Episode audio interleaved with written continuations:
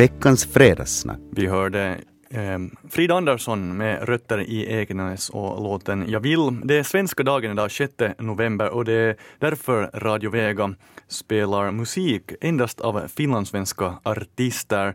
Eh, I Sverige firar man, tror jag, Gustav Adolfsdagen idag, men svenska dagen eh, och i studion är vi här och jag vet inte om vi uppmärksammar det. Vi ska kolla just med Lilian Junell Kousa från Ekenäs och eh, Robert Lindberg från Karis. Robert, sjöng du modersmålets sång i duschen idag före du kom hit? Nej, men det har inte att göra med att jag inte skulle känna mig finlandssvensk, utan det har att göra med att det är Akademiska sångföreningens lyssningssång och jag sysslar inte med att sjunga deras sånger. Jag är så bra jäknar. Ja, det är liksom, okej, okay. är det alltså en konflikt här mellan de här eh, körerna? Nej, en lekkonflikt kan vi säga. En lekkonflikt. Hej, Lilian Jonell Kosa, mm. eh, vad tycker du om svenska dagen? Behövs den år mm. 2015? No, egentligen så, så är det egalt för mig. att Jag tycker numera att jag kanske skulle kunna säga goodbye till den. Men om du frågar vad jag tänker på när, jag, när man säger svenska dagen så tänker jag som skoleleven förr i världen, jag tänker på Gustav II Adolf och slaget vid Lützen. Det är mm. det första jag tänker på. Jag ser de här målningarna där han sitter på sin häst och där de håller på att ramla ihop båda två. Han har blivit dödligt sårad. Och, och sånt här. Det tänker jag på. Vilket årtal snackar vi om nu? 1600 kanske någonting. 32. Ja. Oj, där har vi historiker Robert Lindberg. Ja, och jag skulle ha kunnat säga det om han hade, inte hade sagt ja, ordet ur min mun. 1632. Ja, men det andra jag tänker på är de här urtråkiga Svenska dagen-festerna för I unga Kotka människor. Idag. Ja, med, alltså med, med de här talen, seriösa, kulturellt späckade talen av allvarstyngda män. Män oftast i kostym. Men där har du fel Lilian. Mm. Dagens festtal i mm. Kotka på svenska Hålls dagen. En kvinn, av en kvinna. Kommunikationsminister Anne ja, Berner ja, från men Centern. det ser du det nu det. Men jag talar om vad jag liksom tänker på. Ja, det vad jag har varit med om. Det är dina, dina traumor. Men, Då lite. Mm. Men tycker, vad tycker du Robert? Ehm, finlandssvenskarna är en minoritet och ehm, då kan det vara bra att det finns en dag som lyfter den här minoriteten.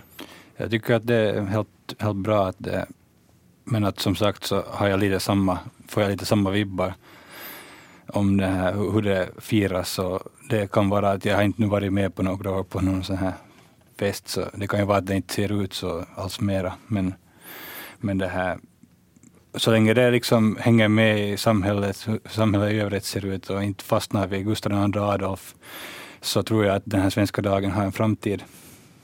Prima, mm. det var lite uppvärmning i mm. fredagssnack tillsammans med Robert Lindberg och Lilian Junell Kosa.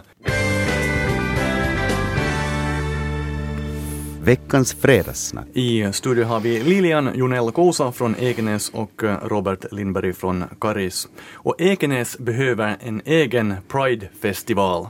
Det sa författaren och journalisten Jeanette Östman igår till mig. Hon är aktuell på Bokkalaset, eh, talar idag klockan tre i Ekenäs bibliotek om mäns längtan efter barn. Det är hennes nya bok som kom ut för en vecka sedan. Men Pridefestival, är Västnyland, Ekenäs redo för en festival för sexuella minoriteter? Vad säger panelen här? Och nu, om jag börjar med damerna först så, så säger jag att varsågod att eh, det är ju självklart var och en har rätt att ordna vilka festivaler som man vill. Och det är ju ingalunda bort från mig att man ordnar det här. Så att vad jag tycker eller anser så det, det, det, det är egalt egentligen. Och, och det, om det ökar förståelsen eh, för eh, alla som, som, de som sitter i skåpet som hon, Jeanette Östman uttryckte det, så tycker jag att det är helt okej. Okay. Men så länge det inte är de här protestmarscherna med ont uppsåt och eh, för att skada andra så tycker jag att det är fritt fram för vem som helst att ordna parader och, och, och festivaler och, och, allt sånt här. Men börjar man ordna protestmarscher mot flyktingar eller uh, nynazister som, som paraderar eller sånt här, så då, då, där är gränsen. Ja, jag håller med. Alltså det, det behövs, behövs mera, mera sånt här för att öka förståelsen. För jag tror att, att många, många som är emot det här hakar upp sig på det här att det är en massa utklädda människor som, som liksom fjantar omkring i stan. Och det är liksom de missar, poäng, de missar poängerna. Liksom. Det, största delen kanske av det där Pride-tåget består av helt vanliga människor, alltså alla är vanliga människor men liksom, som inte är utklädda. Alltså det är bara, det är, alla är inte sådär och klär ut sig och, och, oberoende fast alla skulle klä ut sig så har det inte någon betydelse för att det är liksom, ja. Tror ni att en sån här glad färggrann festival som Pride-festivalerna är, tror ni att de meningen är ju just att, att visa att hej, vi finns, vi är normala och eh, kan ni acceptera oss? Men tror ni att det kan ändå vara en kil där det på något sätt sticker i ögat, det här färgglada och granna? Det har motsatt verkan. Alltså i min värld nu här, jag förstår inte varför det skulle ha det. Jag tänker på de här sambafestivalerna också med de här lättklädda uh, skumpande, uh, ni vet det ena och det andra. Sitta, det här är radio nu, ni såg när Lilian Junell Kåsen var här och skumpade som en sambadrottning i studion. No, jo, men jag, jag menar lite, vad, vad, är det för skillnad? De klär ju också ut sig med fjäderbor och det ena och det andra. Mm. Alltså, ja, det det, budskapet är ju det att, att, att alla är liksom lika värda. Och det är det som jag tror ofta far förbi. Och jag bryr mig heller om de är utklädda, men jag tror att det är det, de som är emot det, så bryr sig, är det som de tar upp till, mm. som argument när de är emot det här och skriver sina insändare. Att ska de nu komma hit och klä upp sig? Det är inte det som är, är liksom budskapet med det här. utan jag tror att alla, alla, alla som är, alla behöver, skulle behöva träffa sitta ner och diskutera med en hbtq-person äh, mm. och skulle liksom på nolltid skulle de här alla fördomarna försvinna. Jag lovar det. Absolut. Av egen erfarenhet. Jag har också erfarenhet. Jag säger absolut. Varför tror ni att fördomarna skulle försvinna med så enkel metod som att kommunicera över en kopp kaffe? Det är en svår fråga det där. Men, men de, på något sätt så äh, det verkar det som att de skulle de här härliga människorna, de behöver, de behöver sätta extra mycket energi för att äh, visa sin mänsklighet. Alltså de plockar fram de där mera mänskliga värdena men det är ju synd att det ska vara så att du måste kämpa dig fram till det. Äh, kanske, det kanske det är det som skulle... Folk skulle se att, att men Jesus, de är ju människor, de är inte sådana som går på de här barrikaderna. Och, det finns ju av alla sorter förstås. Men, men varför ska man göra så stor affär av det här? det är ju som med all, all liksom främlingsfientlighet, oberoende om det är gaypersoner eller flyktingar. Ja. Så, ja. så, så den, de som är emot det skapar en sån här vi och dom-bild, att mm. man, man tänker på dem som något främmande. Och direkt som man kommer i kontakt med den personen mm. som är i ens, de här människornas ögon främmande, mm. så märker man att vi är ganska lika. Ja. Och då kan det ganska snabbt liksom försvinna alla ja. massa fördomar. Och då har vi steget till invandrare och flyktingar och så vidare. Människor är vi alla. Även en flykting eller en person som tillhör en sexuell minoritet kan vara störande, kan mm. vara glad, kan mm. vara rolig, kan vara trevlig. Mm. Vi har mycket störande människor bland oss också. Så, mm. så. Minsann. Eh, politiker Fredrika Åker eh, har sagt att, eh, eller stod på henne att Rasborgs ungdomsfullmäktige har diskuterat faktiskt en Ekenäs Pride. Får se om det kommer sen upp i, i riktiga, så att säga, Rasborgs fullmäktige. Var ska den här Ekenäs Pride-festivalen ordnas? Blir det Kungsen som annars är ganska grå och tom och tyst? Ja, för mig, varsågod, fritt fram, ja visst. Mm, Varför inte? Ja. Kommer du Lilian att dansa, dansa samba? Jag har inte Nej, jag tror den, inte att jag avvi- ja, Då blir jag en avvikande verkligen. Jag tror inte att jag ska göra det. Vi tar en liten paus här i fredagssnack med musik av eh, Ekenäsgruppen kan man ju säga, Paul Oxleys Unit och låten Helsinki Town. Sen fortsätter vi att snacka om, och nu när jag säger det så kommer det att stänga av radio, men gör inte, ge det en chans. Social och hälsovårdsreformen. Vi ska lösa Finlands problem. Veckans fredagssnack. Klockan är nu 14 minuter för, före nio. Det är fredagssnack i studion Lilian Jonell Kousa från Ekenäs och eh, Robert Lindberg från Karis. Och um, han är inte i studion, men statsminister Juha Sipiläs ögonpåsar tror jag nu lika stora som julgubbens julklappssäck på julafton. De förhandlade igår ända fram till klockan halv tre på natten. Det handlar om social och hälsovårdsreformen. Ehm, Skällsordet äh, eh, sote, hänger ni med? panelen här i de här reformsvängarna? Nej, jag, alltså jag tänker inte ens hänga med heller. Så länge det är så här turbulent så, måste, så vill jag låta dem sköta det här. Och sen när allting är färdigt så då kan man ju fundera. Men vi hörde ju Gabriel i morse. Hon var här gäst i Godmorgon Västnyland, ja, ja, sjukhusdirektören. Ja, och jag hörde ju inte allt vad hon sa, men det lilla jag hörde så tycker jag att hon var väldigt klar och tydlig.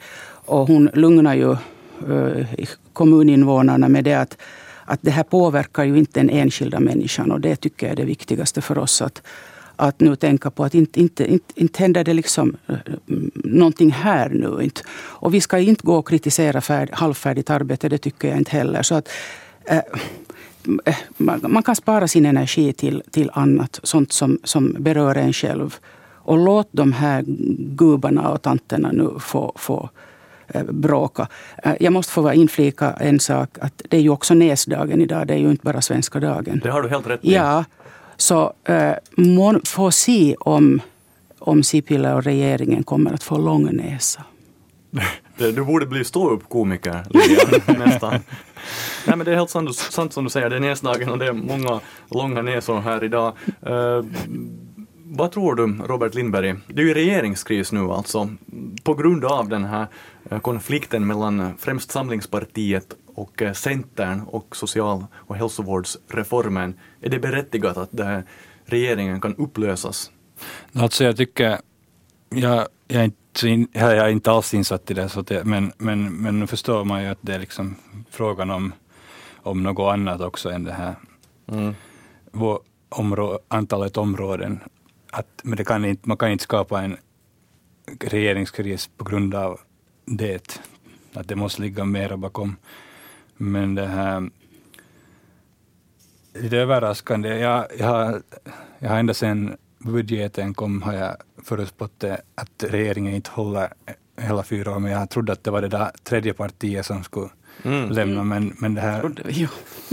Men det här lite intressant, Sipiläs ledarstil har ju varit, har vi sett tidigare, att det är lite det här, nu tar ni det här, och sen så händer det någonting han, han kör med en sån ledarstil att hota. Ja, han har ju hotat nu lämna in sin avskedsansökan till sin chef, nå inte folket men presidenten Sauli mm. Niinistö. Mm. Mm. Ja, Sannfinländarna som är då tredje partiet i regeringen i Finland, de har ju fungerat lite som så här fredsmäklare här. Försökt lite kompromissa och, och förhandla mm. med båda partierna. Men det som sjukhusdirektör Gabi Errol um, sa, hon jobbar alltså för Västernylands sjukhus, hon var stu i studion här för en timme sedan ungefär.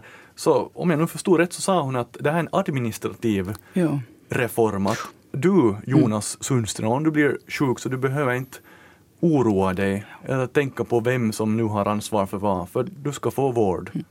Mm. Förstod jag rätt? Jo, absolut. Och administrativ så tillvida att det, det, det här handlar ju om ekonomi. Mm. Och det, det hänger ihop med det nya samhälle som vi lever i, som är mycket människofrånvänt och väldigt ekonomistyrt. Och det, det samhället behöver en, en statsminister som Sipilä. Han är en kovis och han tänker på lönsamhet och, och det där vinst och så vidare som en företagsledare. Och, och, det där, och jag har alltid sagt att det är här som sjukvården faller ifrån. För jag har aldrig trott på en sjukvård som bedrivs med lönsamhetsprincip. Och jag har ju varit med förr och, och det där redan på 70, gamla goda 70-talet så, så fanns, var det helt annan ideologi som rådde. Ekonomi var inte det första, utan det var, det var patientens behov och det var vårdetik bland annat som styrde. Ekonomi ska man ju alltid ha med, men det var en dräng och inte en ledare som det nu är. Och därför tror jag att vi har en sån turbulens i den här vården. För att pengen har fått en makt. Och allt ska vara vinst. Åldringsvården ska gå på vinst. Och människan är inte funtar på det sättet. Men nu är det ju ett faktum att uh, finska staten inte har pengar. Man måste helt enkelt spara. Mm. Man har de pengar som man har. Det är en prioritetsfråga och en organisationsfråga. Att hur fördelar du?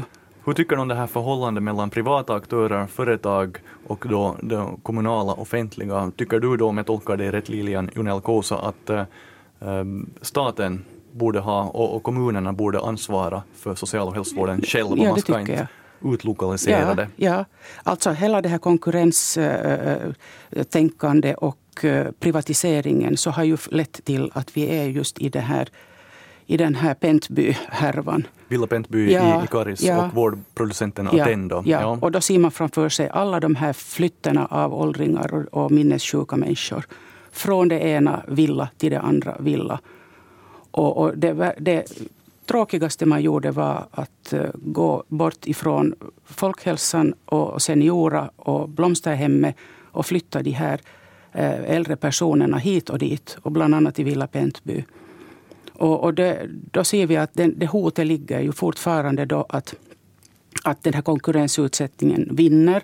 Och om några år så hamnar man igen in i samma rumba och så ska de här flyttas, de här människorna. Det är det som jag säger att det är ett människofrånvänt samhälle. Människorna har blivit spelbrickor, Absolut som spelbrickor. ett dominospel. Ja, precis. Jag håller fullständigt med. Mm. Det är tragiskt att det har gått så här. Ja.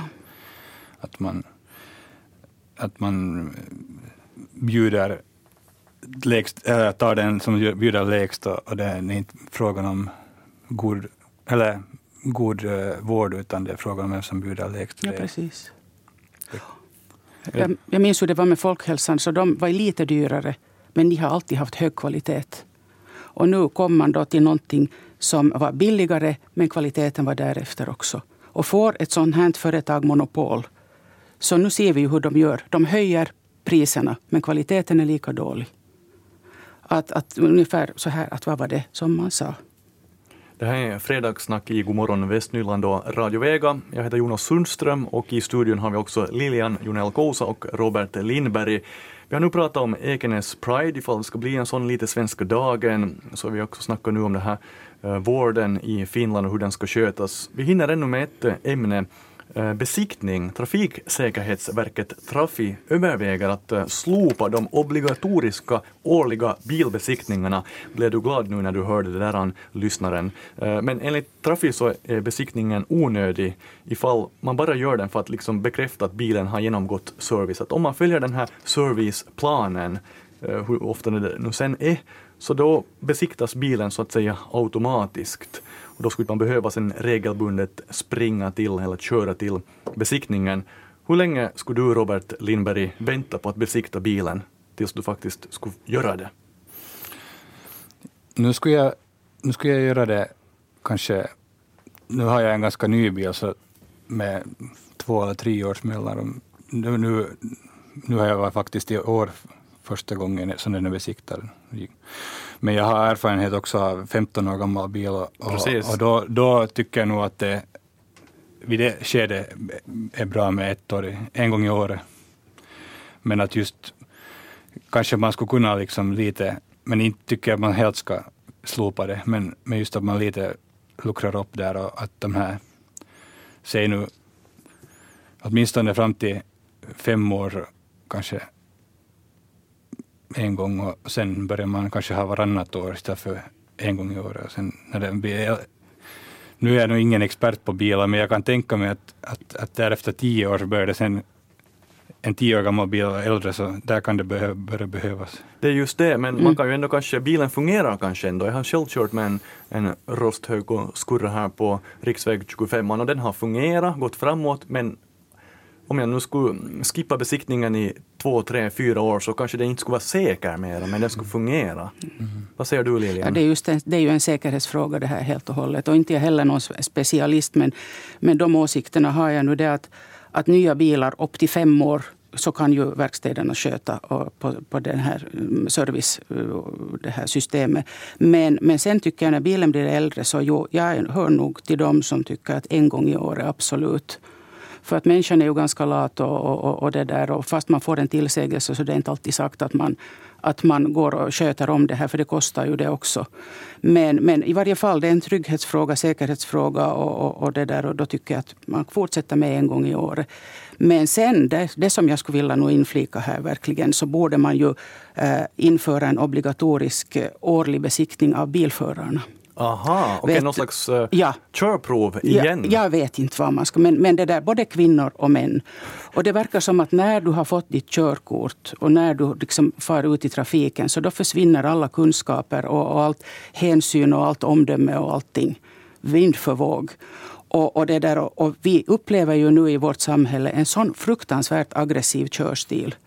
Eh, eh, där man kör upp tätt bakom en och det ryms inte ens ett hesari däremellan bilarna heller. Och, och där man bromsar och där man gasar och där man svänger ut framför en. Det är trendigt idag att inte använda eh, blinkers. Eh, Det är trendigt idag att tala i telefon medan man kör. Det är sant. Eh, Och i Ekenäs, som en liten stad som inte är planerad för så här mycket bilar, så här stora fordon, så, så det, det blir ju en, en, en kakafoni utan like. Jag har varit med om många sådana nära ögat situationer där, där det inte har funnits någon hänsyn över, överhuvudtaget. Där man har fått en mojka bara från chauffören när de har kört ut framför en. Riktigt livsfarligt. Och ibland får man mittenfingret också när man tutar och blir arg för att de, de begår, begår sådana brott. Så att jag, ibland är jag lite upprörd. Inte för att jag är en gammal tant, men, men överhuvudtaget principiellt. att Vart far vett och förstånd och hänsyn och hyfs och pli när man sätter sig bakom ratten? Det, Pang! Nu- får du andas, Lilian Junell Kousa. Hej, tusen tack att du var här. Tusen tack också till Robert Lindberg. Veckans fredagssnack.